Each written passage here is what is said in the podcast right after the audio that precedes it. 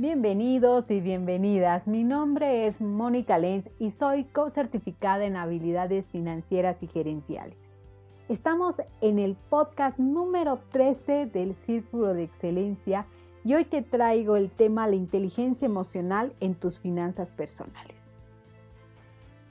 Quiero empezar citando a Daniel Goleman, que en su libro Inteligencia Emocional explica que la inteligencia emocional es la capacidad para reconocer sentimientos propios y ajenos, así como la habilidad para manejarlos. Entonces, esta inteligencia emocional podemos pasarla a nuestras finanzas personales. Quisiera empezar identificándonos con algunas situaciones. Por ejemplo, el de la complacencia. ¿Qué pasa con la complacencia? Es ese sentimiento de seguridad. Por ejemplo, cuando uno empieza a aprender a manejar auto, está muy consciente de todo el contexto que lo rodea, de cuándo tiene que frenar, cuándo tiene que hacer los cambios, cuáles son las señales externas, el semáforo, el paso de cebra, las personas, cómo están caminando, se fija más a distancia, si pueden haber posibles peligros, está más pendiente de los retrovisores, tiene cierto eh, contexto en el que está más alerta a las señales. Es, es, así cuando estás aprendiendo a manejar. Y cuando llega el momento o pasa el tiempo y tú ya sabes manejar, pasa uno, pasa dos, pasan tres años, empiezas a tener esta complacencia y manejas en automático. Sabes tan bien manejar que dejas de darte cuenta de las señales que tienes alrededor. Entonces podría pasarte que de repente estás saliendo de tu garaje y no tocaste la bocina avisando que salías y otro vehículo que estaba afuera pasa y te choca porque no diste esa alerta. Pueden haber varias situaciones, pero esa es una que pasa, por ejemplo, por la complacencia. ¿Qué pasa con la complacencia en las finanzas personales? A veces estamos tan sumergidos en el día a día y en la rutina. Se ha hecho nuestra vida una rutina que parece que siempre voy a estar en ese cargo, siempre voy a ser joven, siempre van a hacer las cosas de alguna manera y voy a tener ingresos. Entonces no me vuelvo previsor o no veo las alertas que tengo alrededor mío en relación a las finanzas. Podría estar pasando que están saliendo software que van a automatizar tu trabajo. Que por tu salario pueden contratar a una persona mucho más joven y em, recién salida de la universidad Pueden haber varias situaciones y tú no estás viendo las alertas y no te estás transformando o no estás cambiando con el contexto. El otro tema es la envidia. Y muchas veces pasa por el tema de las redes sociales. Tú ves a un amigo que se fue a escalar el Everest o ves a una estrella que tú admiras mucho haciendo ciertas eh, excursiones. Y pongámonos nuevamente en este tema de que ves a tu amigo escalando el Everest por este sentimiento de envidia, puede que tú empieces a generar o incurrir en gastos para irte al Everest y escalar la montaña. Y cuando llegas ahí te das cuenta que realmente el Everest no era una experiencia que tú querías, que para ti realmente hubiese sido mejor estar en Cancún, estar en República Dominicana, porque te gusta el calor, porque eso, eso es lo tuyo. Pero por este sentimiento de envidia, has tomado decisiones como esa. Luego tenemos el, el tema del temor. Y el temor aparece inclusive al no querer ver tus finanzas personales, decir, ok, eh, debo tanto, por ejemplo, y no lo quieres ver, tienes tanto miedo de lo que va a pasar mañana y no tomas acciones y como no lo ves, no estableces una meta de cómo salir de esa deuda, no estableces una meta de cómo alcanzar cierto objetivo, realmente te paralizas. El temor te paraliza y no te deja ver tus finanzas personales. Luego el resentimiento. ¿Por qué yo? Y nos colocamos en sentimientos de víctimas. Ok, ¿por qué a mí? ¿Por qué yo no puedo tener ese auto? ¿Por qué yo esto? ¿Por qué yo el otro? ¿Por qué? ¿Por qué? ¿Por qué?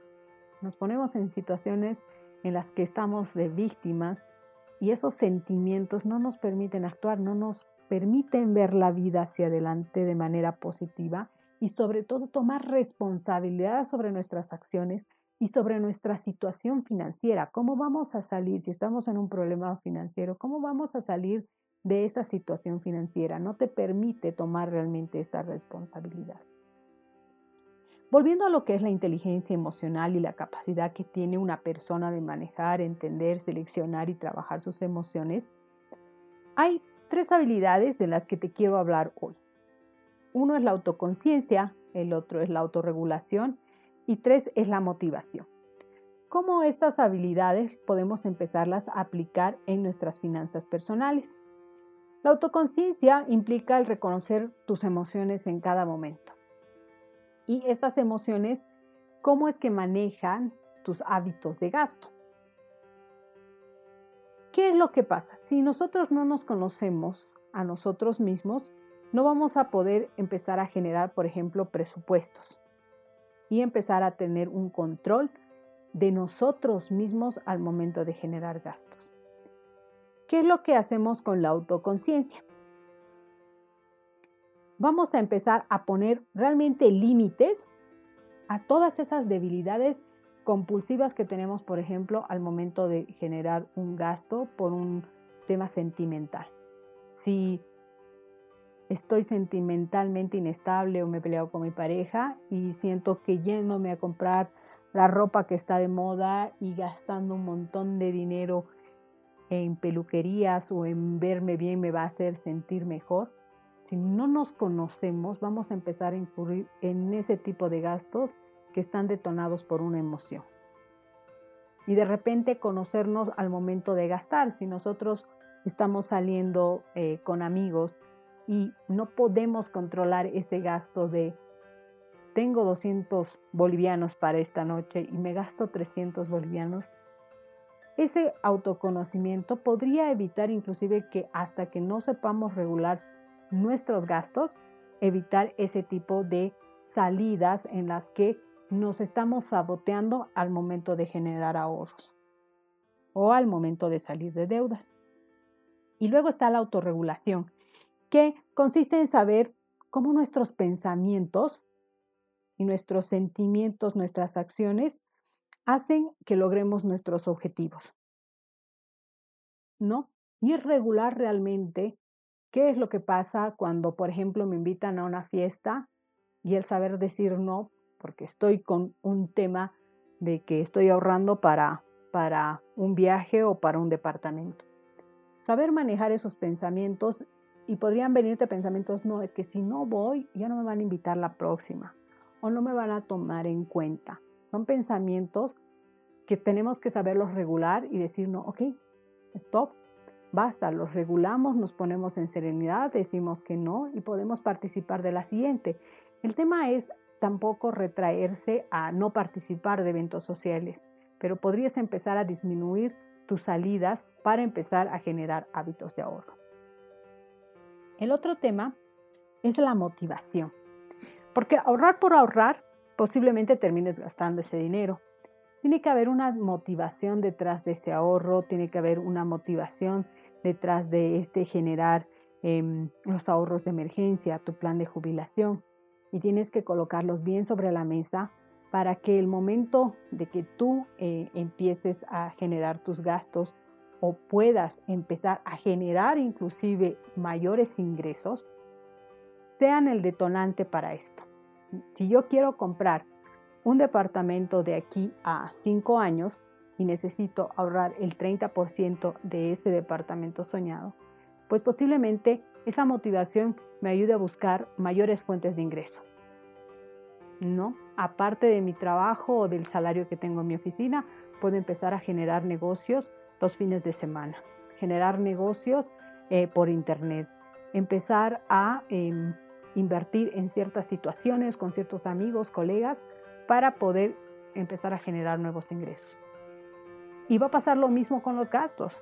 Si tu motivación es ese departamento, pues posiblemente este año no te vayas de vacaciones. Porque quieres ese departamento. Entonces, esa motivación es lo que te va a ayudar a, este, a esta habilidad que tiene la inteligencia emocional de la motivación te va a ayudar a alcanzar esos objetivos que necesariamente están ligados a las actividades financieras. Bueno, es esto lo que yo te quería compartir en lo que son las finanzas personales y la inteligencia emocional. Y recuerda que somos un equipo fuerte, sano y poderoso. Espero haberte ayudado y que te guste este podcast. Nos vemos la siguiente.